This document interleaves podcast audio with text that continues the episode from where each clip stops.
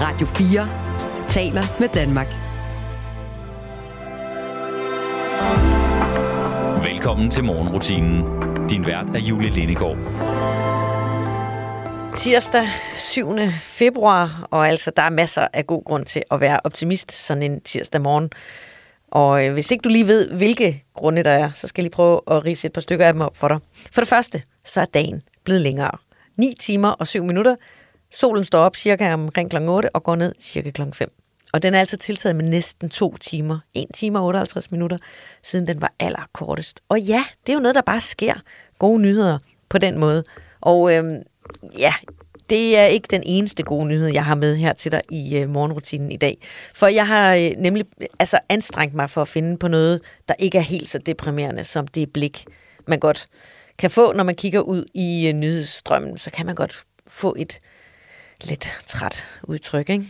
Der er inflation, der er krig, øh, der er masser af problemer, der er noget med en helligdag, der skal afskaffes. Uanset hvad, der findes faktisk gode historier derude, og positive nyheder, og dem har jeg øh, fokus på på den her tirsdag. Jeg har inviteret en øh, gæst med, chefredaktør for Verdens Bedste Nyheder, til at fortælle mig lidt om, hvilke gode nyheder der er ude i verden, sådan så at du kan gå ud i dagen fyldt med optimisme, og så kan du måske også modsige folk, der siger, at det hele går af pommeren til. Så kan du lige sige, nej, der er også gode nyheder derude, og masser af gode grunde til at være i live. Her skal du være i selskab med en, der er helt vildt glad for at være i live. Hun hedder Beyoncé og Be Alive. Godmorgen. It feels so good to be alive.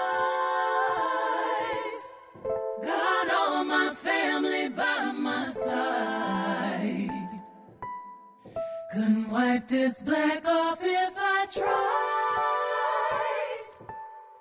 That's why I lift my head with pride.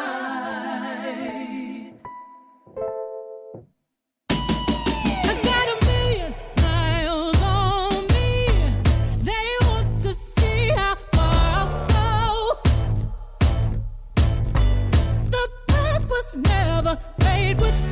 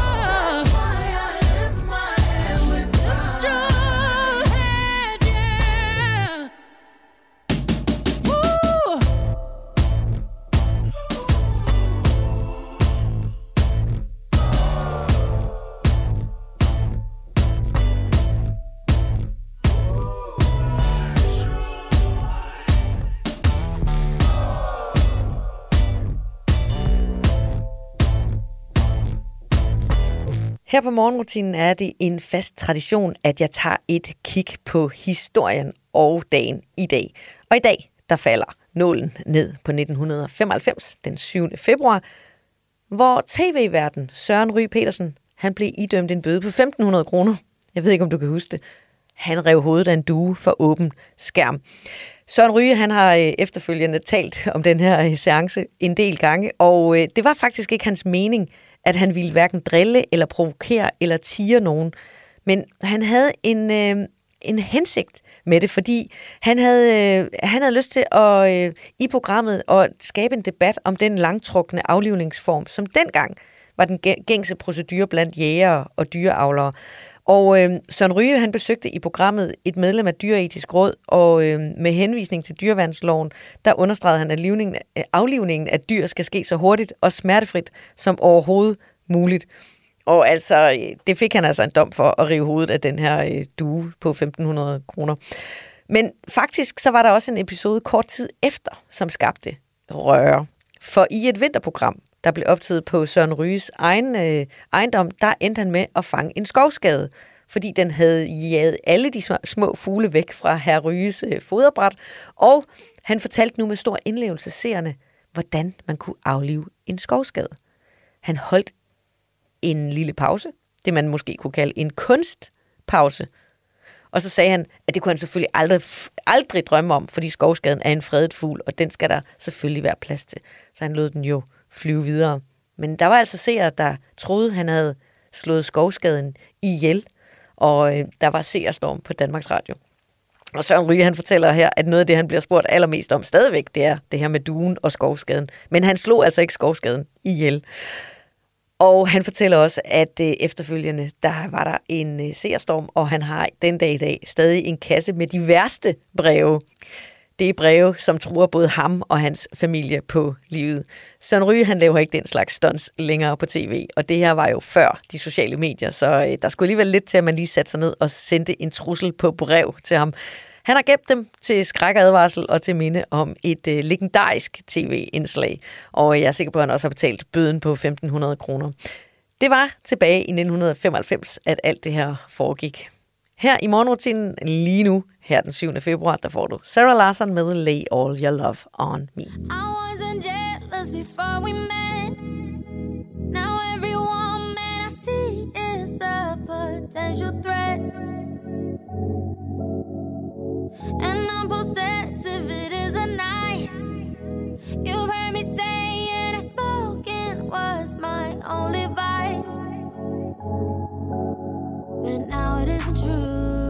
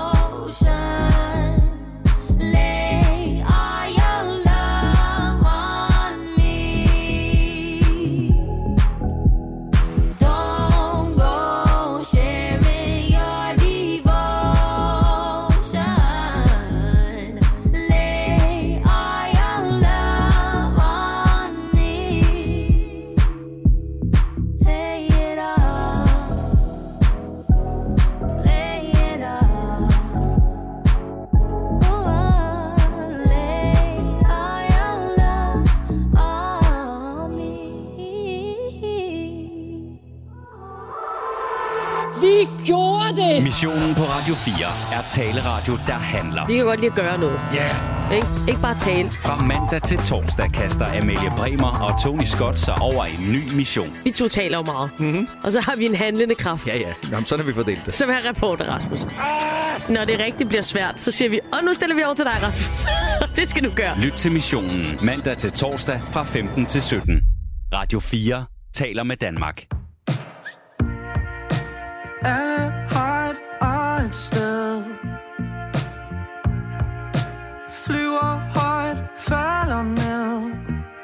Selv de dybeste sår, de kan hele. Men i dag har du svært ved at se det, og det er hårdt. Jeg henter dig et sted. Vi ser solen gå ned. Jeg har rødvin og smøg, og du taber. Sidst var det mig, og du var der.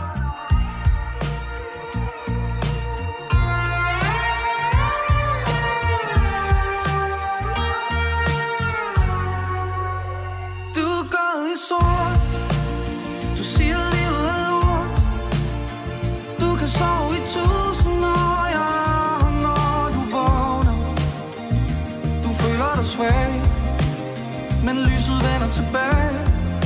I morgen er der også en dag.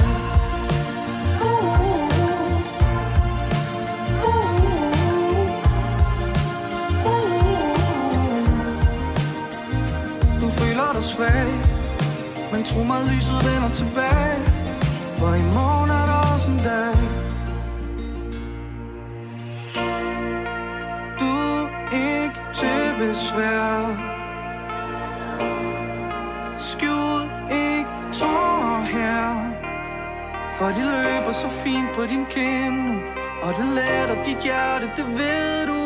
du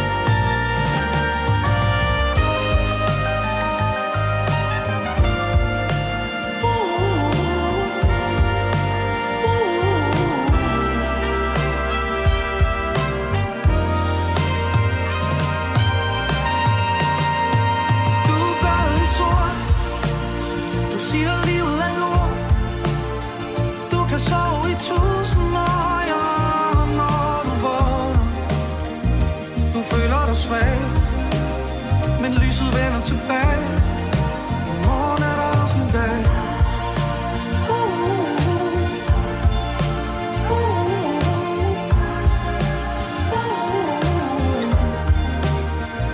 Du føler dig svag Men tro mig, lyset vender tilbage. For i morgen er der også en dag.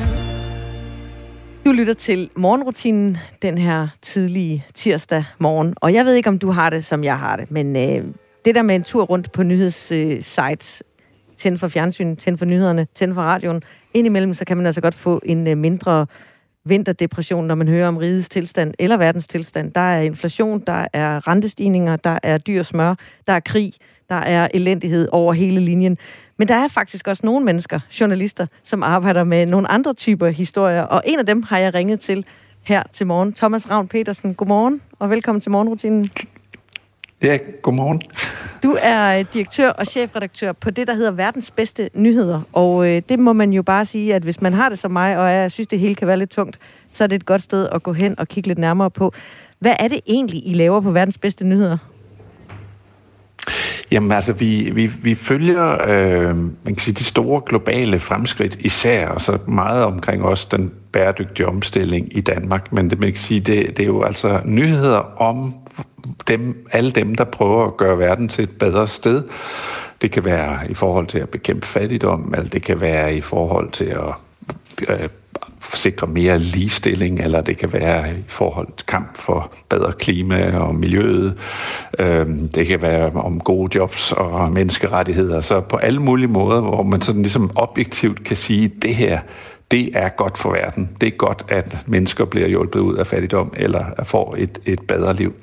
Øh, og så kan man så sige, så på den sådan så er der sådan to store globale trusler, både kan man sige, klimatruslen og biodiversitetstruslen. Det arbejder vi også rigtig meget med, med, med bæredygtighed og øh, verdensmålene bredt, som er sådan, man kan sige, bæredygtighedsmål om ting, vi skal have lavet om for at få mere balance i kloden. Men hvorfor er det nødvendigt at have et, øh, et medie, der hedder verdens bedste nyheder? Burde de her historier ikke bare optræde i den almindelige nyhedsdagsorden? Eller hvorfor er det, at vi øh, på en eller anden måde overser dem, når vi bare åbner for de almindelige nyhedskanaler? Altså det korte svar er jo, det burde de. øh, men desværre så er, kan man sige, øh, både journalistuddannelsen og medierne stadig meget øh, præget af at komme fra en tradition, hvor man hæfter sig meget med konflikterne øh, omkring øh, kriser og de ting, der ikke virker.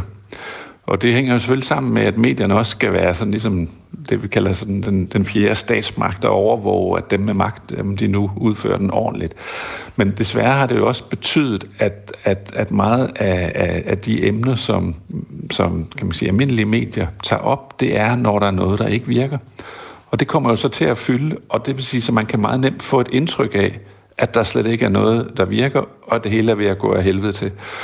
Og det, og det ved vi jo bare, det er ikke korrekt. Altså, der er jo øh, faktisk, øh, er der kæmpe fremskridt hver eneste år, og hvor vi kan se, øh, at øh, der, altså, mennesker bliver øh, bedre uddannet, får bedre liv, øh, får bedre leveforhold øh, generelt set rundt om i verden. Og det er nogle af de nyheder, vi sådan tager ned i, og som for så vidt kunne laves i, i, i dag, de kunne også laves i morgen, fordi man kan sige, det er jo, det er jo en nyhed, som er skabt over mange års fremgang, ja. øh, men sådan lidt i slow motion. Det er ikke ugens glade lottovinder, I har med på, øh, selvom det også kan være en virkelig god nyhed for den, der er heldig at vinde øh, 10 millioner i lotto. Men det er nogle øh, mere de her overordnede generelle nyheder med, på den store linje, og det er jo den positive vinkel. Man kan sige, at medierne har jo den rolle, at de skal være vagthund. Det er jo sådan en selvforståelse, man har i mediebranchen. Men er der ikke også en risiko for, at de bliver nærmere sådan en en skødehund eller en, en, sådan en hyggehund ved, med at fortælle kun de gode historier. Hvad tænker du egentlig om det? Nej, fordi vi er jo et supplement. Øh, altså vi, vi, vi, vores, det vi forsøger, det er jo at prøve at nuancere lidt, og så sige, at der er faktisk gode ting. Og det, altså det, det er jo, altså det, vi ved simpelthen jo fra forskning, at hvis ikke, altså hvis ikke der på en eller anden måde er et, et håb i mennesket, så kan, det, så kan man, altså så er der risiko for, at man bliver handlingslammet. Og derfor så kan man sige, at vi jo egentlig på den måde med til faktisk at kunne sige, men for at kunne virkelig have kræfter til de reelle problemer, jamen så er det også godt at vide, at der er faktisk noget, der virker. Der er noget, vi kan gøre godt. Øh, og det, det er jo der, hvor vi, øh, vi beskriver de her nyheder, og hvor vi også i reaktionen fra alle vores læsere, de er, øh, de er voldsomt positive. Altså det er jo virkelig taknemmelige breve, mails, beskeder øh, på, på sociale medier, eller øh, øh så folk skriver til os om, hvor vigtigt det er, om også simpelthen der er mange, der jo faktisk dropper de almindelige nyheder, fordi de, øh, der er som, sågar nogen, der ligesom siger, men det, altså, det er jo en, et begreb, der hedder nyhedsangst, at, at, at der er mennesker, som, øh, som faktisk ikke orker at tænde for nyhederne. Så på den måde altså, kan vi være et, et, et, et middel til at komme tilbage igen, og for netop også at sige, at der findes faktisk øh, gode nyheder, og, og ret væsentlige nyheder, som kan gøre os at sige, jamen, selvom det ser sort ud med mange ting, som du, du startede med at ramse op, mm jamen så er der faktisk også nogle ting i verden, som, som er på rette kurs, og det, det er noget af det, vi øh, supplerer med. Og det, i og med, at vi også arbejder sammen med en masse medier, så, så håber vi jo også så på den måde, at vi faktisk kommer ud i rigtig mange. Altså vi har jo sådan en ugenlig øh, samarbejde med 20 dagblade, som, som så trykker vores nyheder og på den måde bringer dem videre til deres læser. Og nu sagde du lige, øh, vi vender lige tilbage til, hvad det egentlig er for nogle gode nyheder, som øh, du øh, i, I, I, som I arbejder med. Men, men inden, der kunne jeg godt lige tænke mig at høre, du fortæller, at I får god respons fra, fra mange af dem, der læser med på jeres øh, gode nyheder. Men hvad, hvad, hvad ved I egentlig om, hvad det er for nogle mennesker, som, øh, hvad er det for nogle læsere, I har? Ja, altså man kan sige, vi, altså dels, så, så i og med, at vi arbejder sammen med dagbladene, så er det jo ligesom deres øh, læsere. Øh, så det er så en gruppe, men vi ved så fra vores egne sociale medier, der har vi sådan cirka 100.000, der følger os, og der, der ved vi, det er to tredjedel kvinder, øh, og det er yngre, øh, øh, faktisk ret unge. Øh, det er Instagram, men Facebook øh, lige lidt ældre, men det ligger sådan fra sådan 16 til 35 år eller sådan noget. Ja, det er meget interessant. Nu tager vi lidt stykke musik, Thomas, og når vi vender tilbage, så har du en god nyhed med til mig, så jeg ikke bliver helt vinterdeprimeret lige efter det her nummer. Jamen, det lover jeg.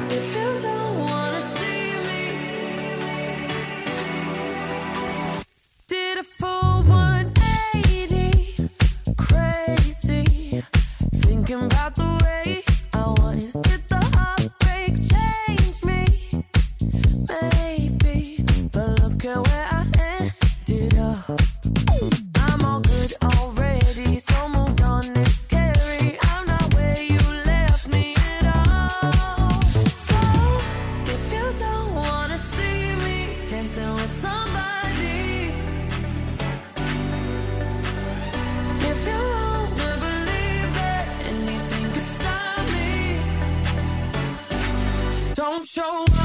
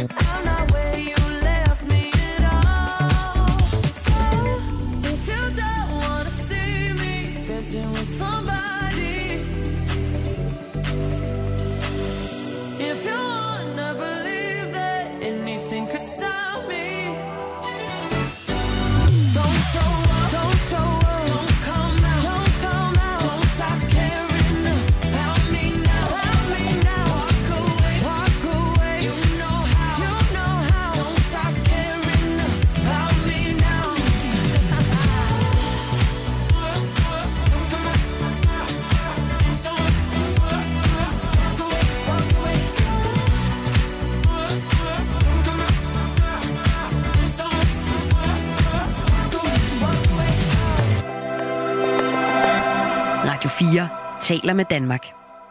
Og her til morgen, der har jeg øh, forsøg på at være lidt mere optimistisk, end når du lige nødvendigvis tænder for din øh, nyhedsudsendelse om aftenen. Fordi jeg har nemlig inviteret Thomas Ravn Petersen, som er direktør og chefredaktør på Verdens Bedste Nyheder, med her på morgenrutinen, til ligesom at fortælle os lidt om verdens sande tilstand, eller i hvert fald nogle af de andre historier.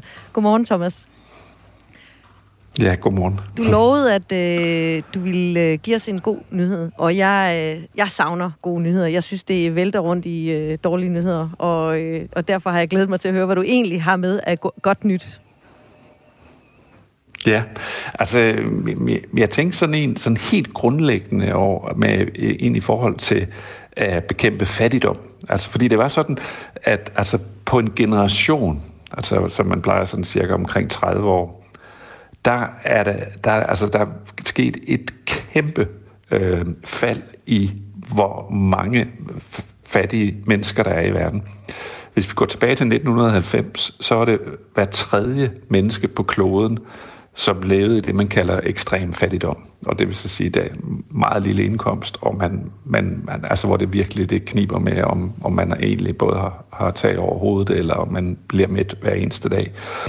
Øhm, og der ved, ved vi fra tal fra Verdensbanken, at sådan øh, en generation efter, altså for de sidste tal, vi har, det er fra 2019, der er det faldet til, at det er under hver tiende, altså fra gå fra hver tredje på kloden til hver tiende, øh, der er der virkelig sket noget på, på 30 år. Og det er jo, altså, det er jo ting, som det er, altså i, i, i tal, så er det over en milliard mennesker, der, der er kommet ud af ekstrem fattigdom.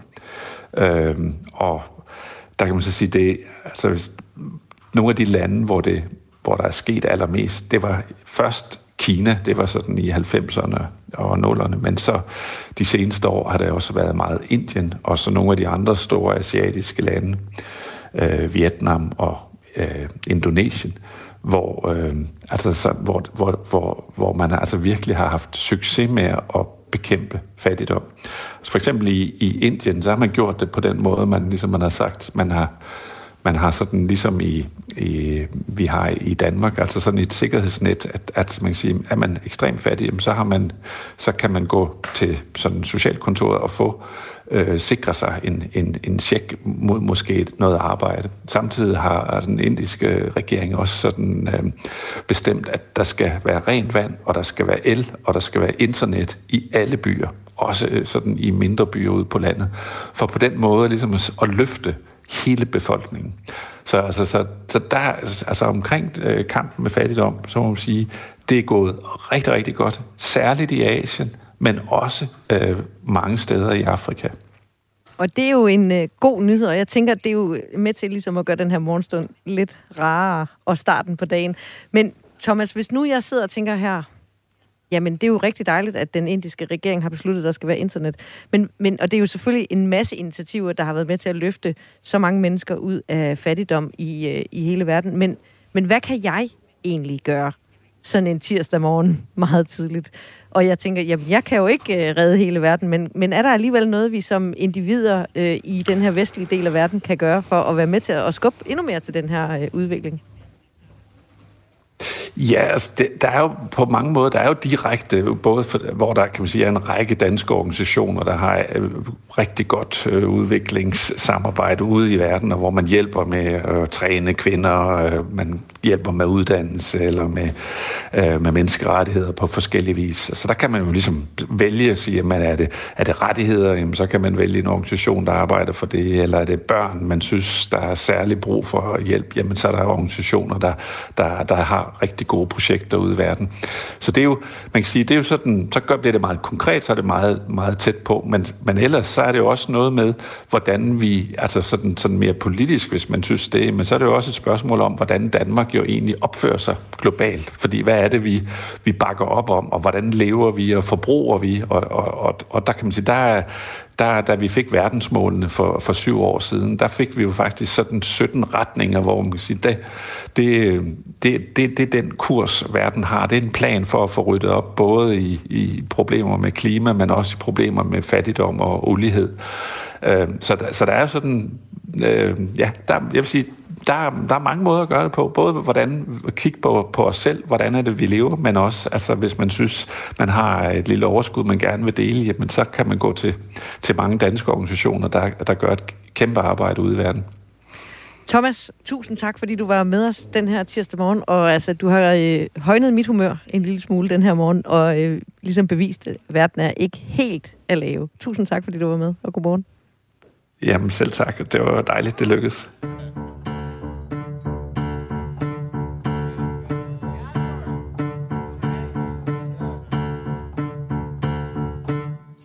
There's a church full of bad men, bad men, what bad men, what oh bad men. You never know when.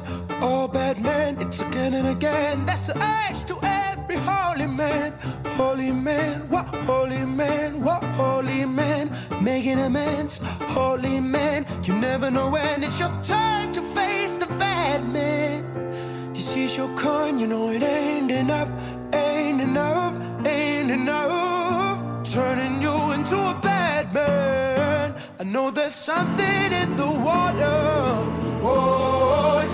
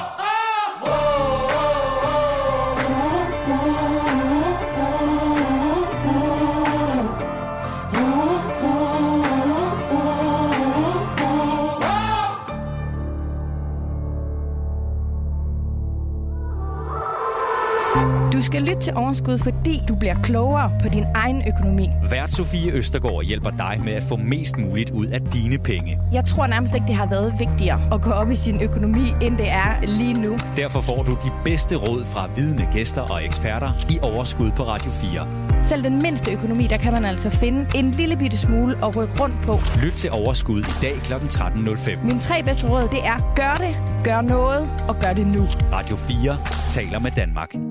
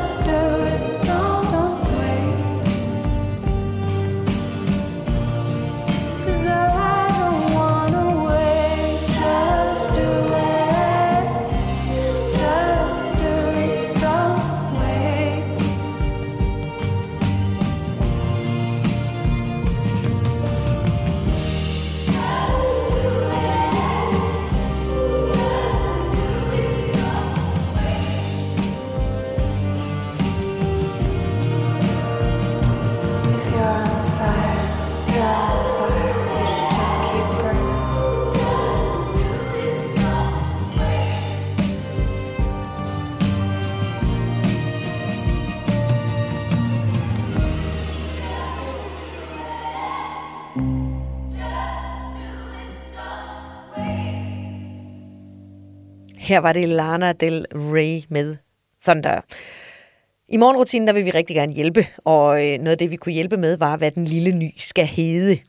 Ja, altså, øh, det er jo altid lidt svært, fordi øh, vi vil jo rigtig gerne give vores børn unikke navne, og øh, det fik mig til at gå en tur ind på Danmarks Statistik for at kigge lidt nærmere på navne. Og der er øh, faktisk utrolig mange kaninhuller, man kan hoppe ned i, når man snakker om navne, fordi hvad er egentlig det mest almindelige i Danmark?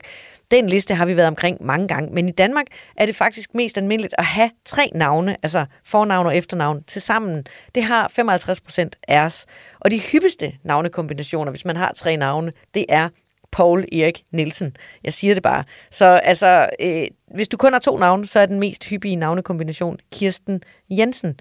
Men når vi kigger på statistikken og kigger lidt mere ind i det, så er der faktisk øh, meget sjov tendens, som vi kan spotte, nemlig at jo yngre du er, jo mere unikt et navn har du.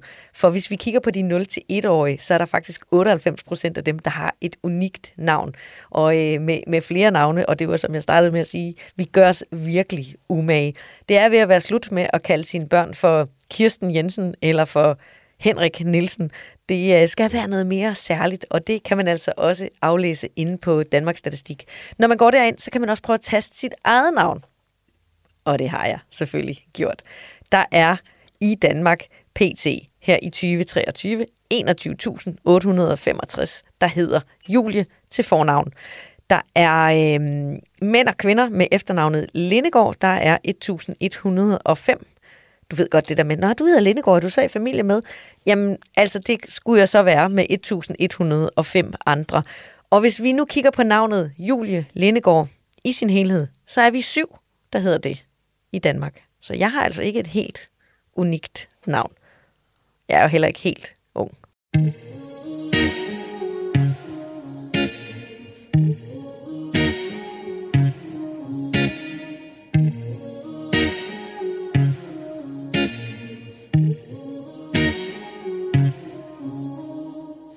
Vi kunne klare det.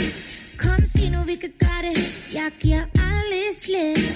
Nej. Alt det shit vi har været igennem Gjorde os kun stærkere sammen Og vi ikke glemme ikke i os.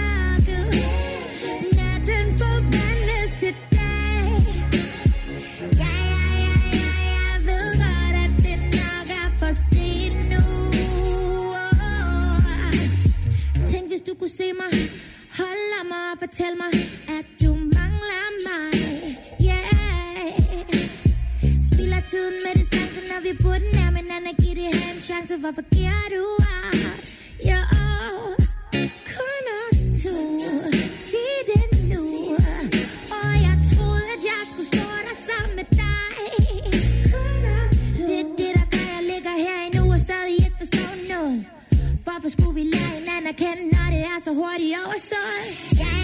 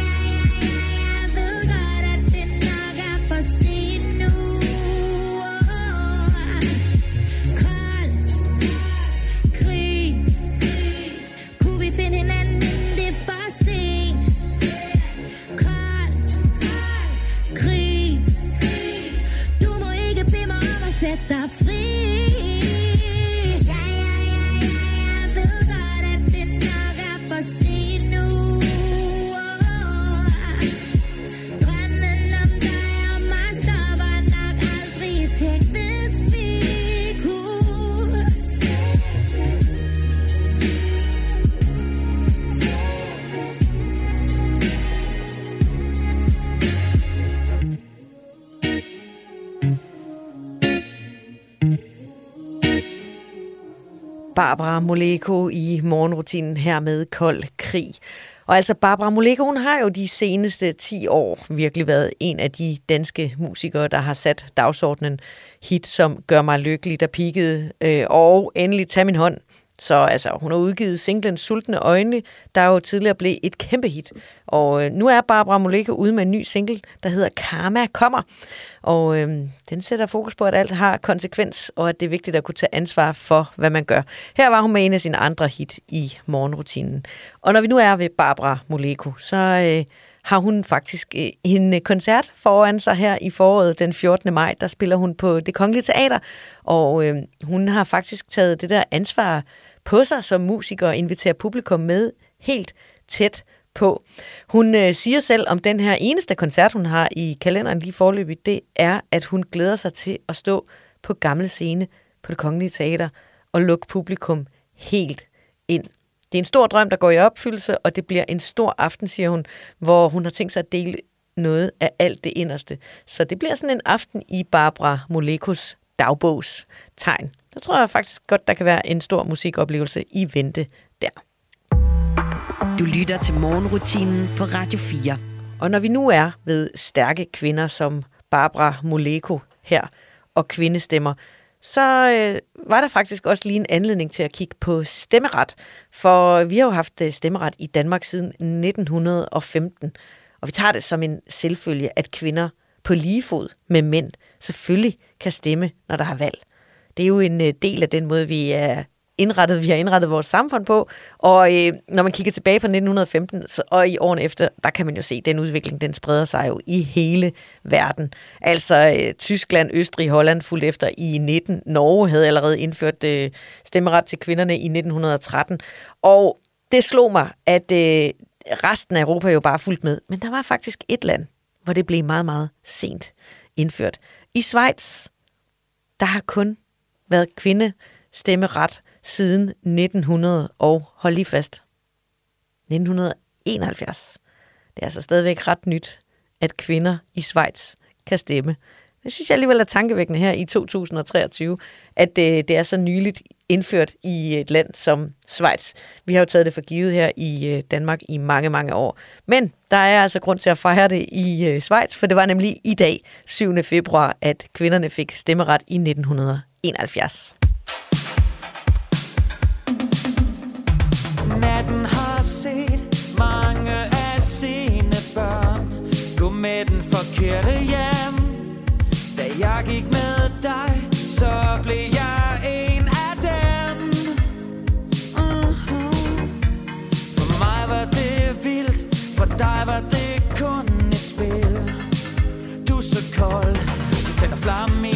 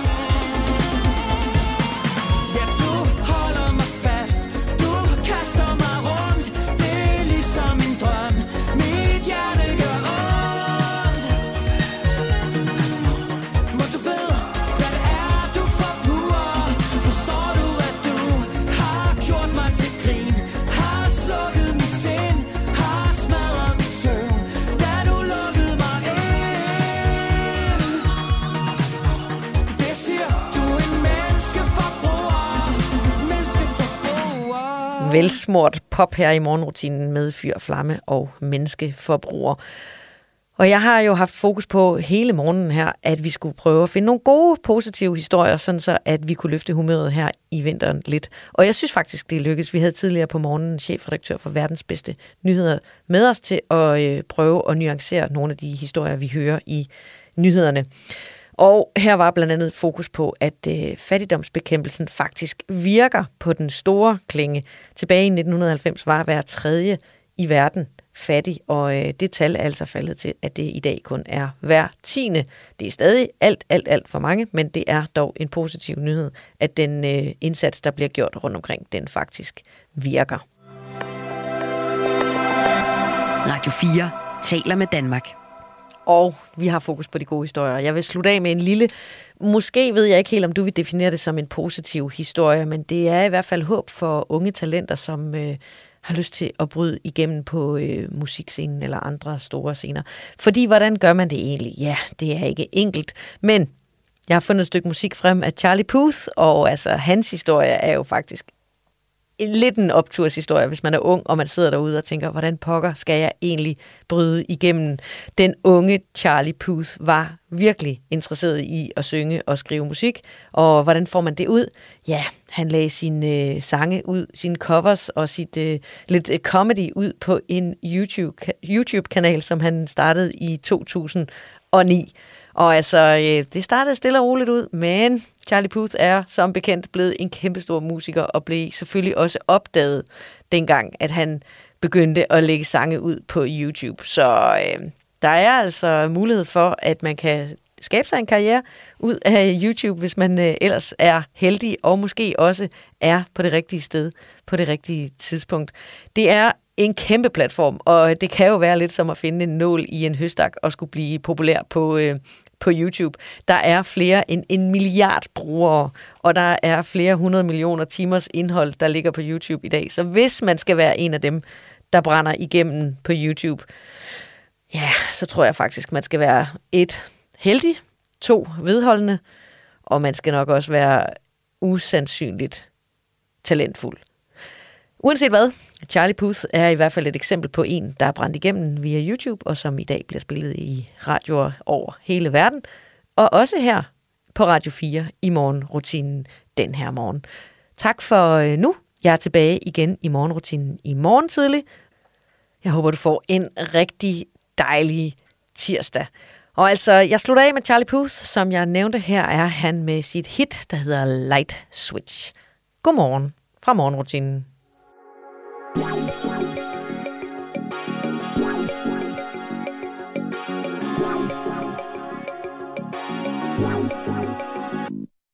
Yeah.